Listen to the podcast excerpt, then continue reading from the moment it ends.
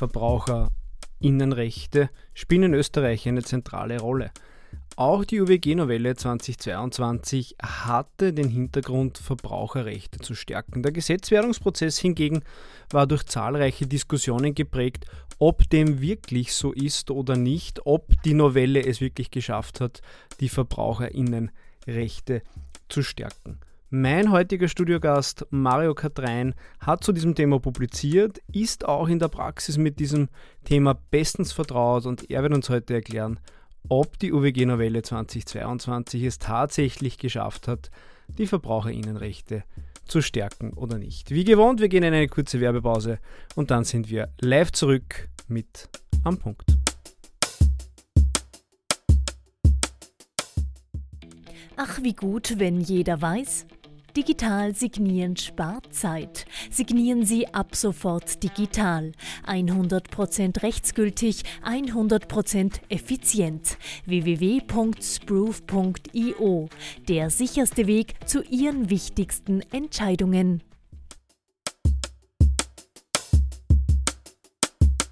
Ja, lieber Herr Katrein, ich habe im Vorspann schon ein bisschen was angesprochen und ich freue mich, dass wir jetzt ins Detail gehen können. Wir werden mit ein paar internationalen Richtlinien zu tun haben, wir werden mit der UWG-Novelle 2022 zu tun haben. Aber ich beginne mal ganz einfach. Äh, durch das zweite Modernisierungsrichtlinie-Umsetzungsgesetz, MORUG 2, setzte Österreich inzwischen, wenn auch etwas verspätet, die Maßgaben der überarbeiteten UGB-Richtlinie, Richtlinie über unlautere Geschäftspraktiken um. Stichwort UWG-Novelle 2022. Dadurch stehen VerbraucherInnen künftig jedenfalls individualrechtliche Ansprüche bei unlauteren Geschäftspraktiken offen, wodurch die bis dato strittige Frage der lauterkeitsrechtlichen Aktivlegitimation von Verbrauchern im positiven Sinne geklärt ist. Es sollte zumindest so sein. Ist dem wirklich so? Ist alles geklärt? Oder gibt es noch immer offene Fragen? Genau, also ein ganz wesentlicher Aspekt ist jedenfalls geklärt. Verbraucher sind aktiv legitimiert, sprich Verbrauchern stehen Schadenersatzansprüche offen. Bei der Frage der lauterkeitsrechtlichen Aktivlegitimation handelt es sich ja bislang um eine der wohl am heftigsten diskutierten Aspekte des Lauterkeitsrechts. Das ist jetzt zweifelsfrei geklärt. In 16 Absatz 1 UWG ist klargestellt, wer eine unlautere Geschäftspraktik anwendet, hat Verbrauchern den daraus entstehenden positiven Schaden zu ersetzen. Aufgrund der Änderung der Gesetzeslage gibt es aber natürlich noch einige zu klärende Aspekte. Ich möchte aber nur auf ein paar ganz wesentliche Punkte eingehen, um den Rahmen dieses Podcasts nicht zu sprengen. So ist beispielsweise bereits fraglich, welche Schäden vom Schadensbegriff der UWP-Richtlinie denn überhaupt erfasst sind, bzw. für welche Schädenersatz zu leisten ist. Es ist daher bereits der Schadensbegriff im Sinne des Artikel 11a UWP-Richtlinie in seinen Grenzen unklar. Es wurden nämlich im Vorfeld beispielsweise von der Wirtschaftskammer Österreich, Bedenken geäußert, ob von diesem Schadensbegriff auch reine Unannehmlichkeiten oder persönlich und subjektiv empfundene Beeinträchtigungen, beispielsweise Enttäuschung, Frustration oder auch Ärgernis, erfasst sind. Zeigen wird sich auch ganz allgemein, inwiefern tatsächlich dieser Schadenersatzanspruch in der Praxis von Bedeutung ist, weil er ohnehin schon ein sehr hohes Schutzniveau in Österreich für die jeweiligen Verbraucher bestand. Aus rechtsdogmatischer Perspektive wird vor allem interessant zu beobachten sein, wie friktionsfrei sich dieser lauterkeitsrechtliche Schadenersatzanspruch in das Gefüge der bestehenden Ansprüche und die allgemeinen Grundsätze des österreichischen Zivilrechts einfügt. Gerade im Schriftung wurde ja diesbezüglich die Haftung für reine Vermögensschäden außerhalb eines Vertragsverhältnisses sehr kritisch gesehen. Ungeachtet dessen stellt sich eine Reihe weiterer Fragen, welche insbesondere auch für die Praxis von besonderer Relevanz sind. Hier ist exemplarisch auf die weitreichende Passivlegitimation zu verweisen, wonach ja grundsätzlich jedermann, der eine solche unlaute Geschäftspraktik anwendet, in Anspruch genommen werden kann. Hier wird sich zeigen, inwiefern tatsächlich zum Beispiel Mitarbeiter schadenersatzrechtlich von Verbrauchern in Anspruch genommen werden und sollte dies der Fall sein, öffnen sich natürlich weitere Folgefragen, beispielsweise wer den Schaden am Ende des Tages wirklich trägt. Hier ist zum Beispiel insbesondere an das DHG zu denken. Mit Blick über den Tellerrand hinaus gibt es auch einen Aspekt, der bei der UWG-Novelle 2022 völlig ausgeklammert wurde, nämlich die Aktivlegitimation der unternehmerischen Marktgegenseite. Sie befindet sich ja in einer durchaus vergleichbaren Position mit Verbrauchern, Den Materialien zu MOVOG 2 ist diesbezüglich aber leider nichts zu entnehmen, wodurch deren Rechtsstellung nicht abschließend geklärt ist. Es gibt da einige sehr spannende Fragen im Zusammenhang mit der neuen Rechtslage und ich freue mich schon auf die künftigen Beiträge der Rechtsprechung und auch des Schriftums zu diesem Thema. Das ist ja immer das Schöne bei einer Novelle. Es gibt dann oft mehr Fragen, als es Antworten gibt und alles ist dann doch nicht final geklärt. Aber gehen wir vielleicht einmal einen Schritt zurück. Stein des Anstoßes für die genannten gesetzlichen Novellen war zu einem großen Teil der sogenannte Dieselskandal, wo seitens der Fahrzeughersteller Abgaswerte manipuliert wurden. Die Novelle verfolgt das Ziel, individuellen VerbraucherInnen, die durch unlautere Geschäftspraktiken geschädigt wurden, Rechtsbehelfe einzuräumen. Das Problem ist, dass viele zu sagen, ja, die Rechtsbe Rechtsbehelfe sind gut, andere sagen, es ist wiederum viel zu wenig. Das ist aber klassisch in der juristischen Diskussion, dass nie jedermann zufrieden sein kann, sondern dass es einfach Diskussionen gibt. Ich habe im äh, Vorspann kurz darauf hingewiesen, es gibt manche, die sagen, es hätte sich durch die UWG-Novelle 2022 der Schutz für die VerbraucherInnen verschlechtert. Andere wiederum sagen, ja, ja, der Schutz hat sich schon verbessert. Gehen wir ins Detail rein. Was hat sich durch die UWG-Novelle 2022 für VerbraucherInnen denn verbessert? Sehr gern, ja, völlig richtig. Also der Stein des Anstoßes war insbesondere dieser Abgasskandal, wie auch den Dokumenten in Bezug auf die Überarbeitung der UGB-Richtlinie ausdrücklich zu entnehmen ist. Ähm, vielleicht ganz generell mit Blick auf die gesamte EU kommt es durch die Etablierung dieser Rechtsbehelfe natürlich zu einem klaren Bekenntnis zum Verbraucherschutz und auch unzweifelhaft zu einer Stärkung der Rechte eines jeden einzelnen Verbrauchers. Äh, dabei sind aber, wie Sie auch schon angesprochen haben, zwei ganz wesentliche Aspekte nicht aus den Augen zu verlieren. Einerseits bestand in Österreich nämlich ohnehin schon ein sehr hohes allgemeines zivilrechtliches Schutzniveau. Für österreichische Verbraucher wird sich daher nur bedingt etwas ändern, weil in sehr vielen Fällen ohne bzw. kaum nennenswerte Rechtsschutzlücken nach bisheriger Rechtslage bestanden haben. Gerade gegenüber dem Vertragspartner bzw. wenn man an das vorvertragliche ähm, Verhältnis denkt, gegenüber dem potenziellen Vertragspartner besteht ohnehin eine Vielzahl von Ansprüchen etwaige noch zu schließende Rechtsschutzlücken waren primär im außervertraglichen Bereich zu verorten. Hier ist tatsächlich ein praktisch, eine praktisch sehr relevante Besserung der Rechtslage für Konsumenten spürbar. Dabei darf man aber auch einen weiteren Aspekt nicht außer Acht lassen. Sehr häufig wird nämlich durch unlauter Geschäftspraktiken beim einzelnen Verbraucher lediglich ein Bagatellschaden entstehen. Also man denkt zum Beispiel an Lokangebote, ähm, wenn zum Beispiel dieser Verbraucher die Geschäftsräumlichkeiten des Unternehmers aufsucht und dann feststellen muss, dass dieses Produkt nicht in ausreichender Anzahl verfügbar ist, dann wäre allenfalls ein Fahrtaufwand vielleicht ein zu ersetzender Schaden oder auch, man denke an klassische Werbeversprechen, ein Waschmittel wäscht weißer als weiß und dann muss der Verbraucher feststellen, dass das doch nicht der Fall ist. Auch hier wird der Schaden sich wahrscheinlich im, im sehr niederschwelligen Bereich befinden. Das erklärt auch unter Umständen den Umstand, dass es bisher sehr wenige einschlägige Judikate zu diesen Fällen gibt dass aber auch beträchtliche Schäden entstehen könnten, führte nicht zuletzt dieser Abgasskandal sehr gut vor Augen. Ungeachtet dessen ist auch darauf hinzuweisen, dass der kollektive Rechtsschutz künftig deutlich gestärkt sein wird, insbesondere aufgrund der 2020 verabschiedeten Verbandsklagenrichtlinie. Deren Maßgaben sind ab Ende Juni 2023 anzuwenden und dadurch wird der Verbraucherschutz im Lauterkeitsrecht als Ganzes eine besondere Dynamik und Praxisrelevanz bekommen. Das Thema ist daher aus gleich mehreren Aspekten von besonderer Brisanz und wird in der Zukunft auch einen sehr bedeutenden Stellenwert einnehmen. Jetzt haben wir ja gesagt, ähm, angesprochen sind nicht nur in unserem Podcast, sondern auch die, durch die Novelle die VerbraucherInnen. Wer ist denn jetzt eigentlich nun Verbraucher bzw. Verbraucherin und damit aktiv legitimiert? Ja, also im Sinne der UGB-Richtlinie ist als Verbraucher jede natürliche Person zu verstehen, die im Geschäftsverkehr im Sinne dieser Richtlinie zu Zwecken handelt, die nicht ihrer gewerblichen, handwerklichen oder auch beruflichen Tätigkeit zugerechnet werden können. Im österreichischen UWG selbst finden wir keine legale Definition des Verbraucherbegriffs, weshalb der allgemeine Begriff im Sinne des Paragraphen 1 Konsumentenschutzgesetzes maßgeblich ist. Als Verbraucher ist daher eine Person anzusehen, die in Bezug auf das konkrete Geschäft nicht unternehmerisch handelt. Ungeachtet dieser Definition, wer jetzt Verbraucher ist oder nicht, was im Übrigen in der Praxis sehr häufig rasch geklärt ist, stellt sich gerade bei unlauteren Geschäftspraktiken aber häufig die Frage, was ganz einfach gesagt von einem Verbraucher erwartet werden kann. Oder mit anderen Worten, welche Überlegungen stellt ein Verbraucher an, wie genau würdigt er Aussagen, liest Produktinformationen, wirkt geschäftliche Entscheidungen ab etc. In der älteren Judikatur war hierbei das Leitbild des sogenannten flüchtigen Verbrauchers zentral. Demnach ist ein Durchschnittsverbraucher mit durchschnittlicher Intelligenz und Sachkunde ausgestattet und pflegt es, geschäftliche Ankündigungen jetzt weder genau noch vollständig oder kritisch zu würdigen. Durch die Judikatur des EuGH zum europäischen Verbraucherleitbild wurde aber auch in der österreichischen Rechtsprechung infolgedessen auf ein anderes Verbraucherleitbild abgestellt. Dieses hat einen informierten, durchschnittlich verständigen Verbraucher im Fokus. Dabei kann der Aufmerksamkeitsgrad je nach Situation unterschiedlich sein. So ist auch in Bezug auf das Lauterkeitsrecht festzuhalten, dass in der UGB-Richtlinie ausdrücklich auf einen fiktiven, typischen Verbraucher hingewiesen wird, der angemessen gut unterrichtet, aber auch angemessen aufmerksam und kritisch ist. Und ein Punkt noch in diesem Zusammenhang, falls sich eine Geschäftspraktik an bestimmte Gruppen richtet, dann ist auf ein durchschnittliches Mitglied dieser Gruppe abzustellen.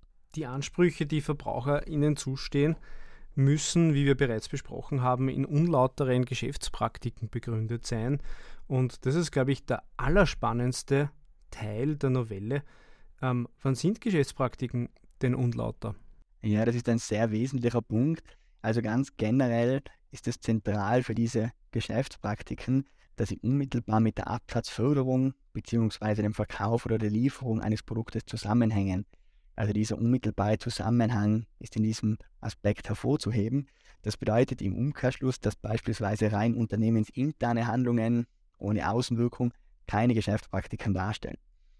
Als unlaute Geschäftspraktiken gelten insbesondere irreführende oder aggressive Geschäftspraktiken und auch im UWG selbst gibt es einen Katalog von Geschäftspraktiken, die jedenfalls als unlauter gelten. Das ist die sogenannte schwarze Liste.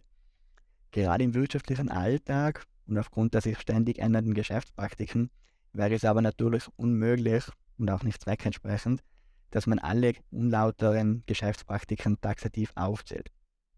Deshalb ist der Begriff der unlauteren Geschäftspraktiken allgemein formuliert, sodass darunter grundsätzlich auch die sich ständig ändernden Verkaufsmethoden subsumiert werden können. Die OGB-Richtlinie ist daher grundsätzlich geeignet, auch auf derzeit unbekannte oder noch nicht weit verbreitete Geschäftspraktiken zu reagieren. Das hat auch die sogenannte Refit-Eignungsprüfung gezeigt. Dabei wurde auf europäischer Ebene untersucht, inwiefern unter anderem durch die Konzeption der UGB-Richtlinie auf künftige Geschäftspraktiken reagiert werden kann. Gehen wir noch in den letzten und aus meiner Sicht auch sehr wichtigen Punkt ein. Welche Ansprüche stehen den Verbrauchern zu? Also im Allgemeinen ist nochmals zu betonen, dass es ja aufgrund des hohen zivilrechtlichen Schutzniveaus, gerade in Österreich, ähm, kaum Rechtsschutzlücken gab. Also Verbrauchern stand daher auch nach alter Rechtslage eine Vielzahl potenzieller Ansprüche offen. Auf diese möchte ich daher an dieser Stelle gar nicht näher eingehen, sondern in aller Kürze die neue Rechtslage beleuchten. Dafür ist Artikel 11a der UGB-Richtlinie maßgeblich. Nach Artikel 11a UGB-Richtlinie haben durch unlautere Geschäftspraktiken geschädigte Verbraucher Zugang zu angemessenen und wirksamen Rechtsbehelfen. Und dies umfasst ausdrücklich den Ersatz des dem Verbraucher entstandenen Schadens sowie gegebenenfalls Preisminderung oder Vertragsbeendigung. Die Mitgliedstaaten können dabei aber die Voraussetzungen für die Anwendung und die Folgen der Rechtsbehelfe festlegen. Sie können auch gegebenenfalls die Schwere und Art unlauter Geschäftspraktik, ähm, dem Verbraucher entstandenen Schaden sowie weitere relevante Umstände berücksichtigen. Es gibt daher einen gewissen Spielraum für die jeweiligen Mitgliedstaaten. Mit dem MORUG II wurden diese Vorgaben nunmehr in Österreich umgesetzt.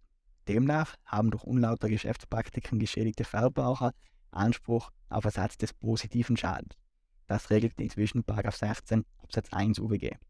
Mit diesem Schadenersatz muss allgemeinen Grundsätzen folgend grundsätzlich auch ein Unterlassungsanspruch einhergehen.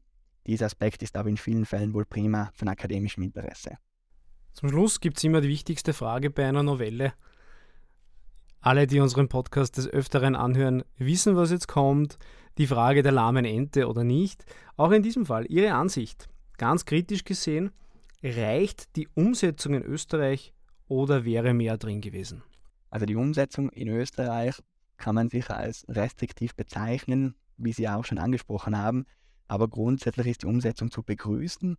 Gleich vorweg, der Schadenersatzanspruch findet sich eben im UWG selbst, 16, was meiner Meinung nach einer Fragmentierung des Lauterkeitsrechts äh, entgegensteuert. Das bedeutet, der Schadenersatzanspruch steht daher ganz einfach gesagt im selben Gesetz, in dem sich zum Beispiel auch die Legaldefinitionen, die Konkretisierungen und auch die schwarze Liste etc. befinden. Davon abgesehen können durch die Etablierung des Schadenersatzanspruchs meines Erachtens in der Regel auch sachgerechte Ergebnisse erzielt werden. Zudem beschränkte sich der österreichische Gesetzgeber nach meinem Dafürhalten auch zutreffend auf den Schadenersatzanspruch. Es wurden also keine weiteren Ansprüchen Verbrauchern eingeräumt. Dies ist gewiss ein besonders hervorzuhebender Aspekt, weil beispielsweise auch die Etablierung von Rücktrittsrechten, welche Verbrauchern ja häufig im Falle der Beeinträchtigung der Willensbildungsfreiheit offenstehen, möglich gewesen wäre. Davon unterscheidet sich aber der Schadenersatzanspruch in mehreren Aspekten, insbesondere ganz grundsätzlich im zentralen Kriterium der notwendigerweise vorzuliegenden Kausalität.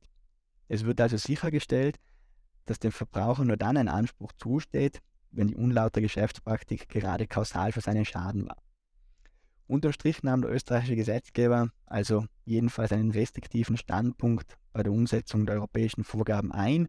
Er beschränkte sich auf diesen Schadenersatzanspruch vor dem Hintergrund der bisher in Schriftung geäußerten und gewichtigen Bedenken gegen derartige Rechtsbehelfe einerseits und der, wie bereits angesprochenen, kaum zu schließenden Rechtsschutzlücken andererseits, ist dieser eingeschlagene Weg aber jedenfalls sachlich vertretbar. Dies gilt natürlich völlig losgelöst von etwaigen rechtspolitischen Fragen und Überlegungen. Lieber Katrein, vielen Dank. Eine letzte Frage noch. Wurden die Verbraucherrechte gestärkt oder wurden sie nicht gestärkt? Hier sollte man, glaube ich, zwei Ebenen unterscheiden. Einmal die europäische Ebene, wo es eben klar zu dieser Stärkung ähm, der Verbraucherrechtsbehelfe kam und davon losgelöst die Frage, inwiefern es zu einer Besserstellung in den jeweiligen Rechtsordnungen kam. Dies relativiert sich natürlich in Österreich, weil das Schutzniveau, wie bereits angesprochen, sehr hoch war. Hier wird sich die Rechtslage vor allem im außervertraglichen Bereich bessern für Verbraucher, also vor allem dann, wenn es keine schuldrechtliche Sonderbeziehung gibt gegenüber demjenigen, der diese unlaute Geschäftspraktik anwendet. Ja, lieber Katrein, vielen Dank für den Besuch ins Studio. Zwei äh, Dinge möchte ich noch anführen. Zum einen, wer sich wirklich für dieses Thema interessiert und noch viel tiefer eindringen möchte, dem sei Mario Katreins Buch Verbraucherrechte im Lauterkeitsrecht ans Herz gelegt. Und äh, nächste Woche werden wir gemeinsam mit der Kanzlei CHG und auch der Wirtschaftskammer Tirol gemeinsam eine Veranstaltung zu diesem Thema machen. Mario Katrein, der Vortragende, worüber wird es genau gehen? Also das Thema deckt sich mit unserem Podcast bzw. mit meiner Monographie.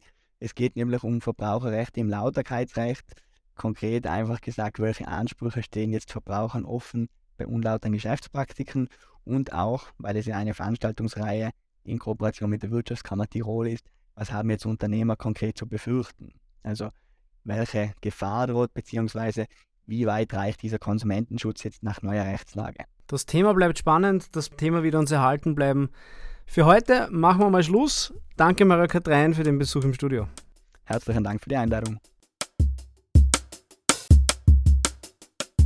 Das Niveau war bislang schon sehr hoch und es kommt darauf an.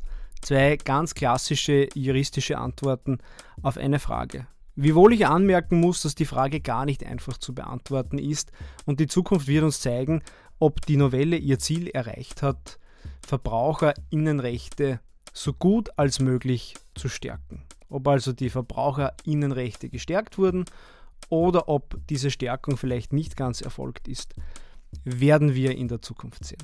Mario Katrein ist äh, Rechtsanwaltsanwärter bei CHG Czernig, Heidlein Gast und Partnerrechtsanwälte in Innsbruck und spezialisiert auf Lauterkeitsrecht, Wettbewerbsrecht und Kartellrecht. Ich bin also zuversichtlich, dass wir in den nächsten Wochen und Monaten noch einen Podcast zu diesem Thema machen werden und uns dann die exakten Auswirkungen vor Augen halten. Apropos nächster Podcast.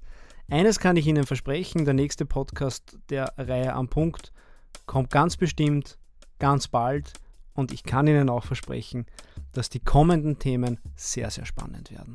In diesem Sinne, auf bald. Ich freue mich, wenn Sie auch zukünftig unsere Gäste sein werden.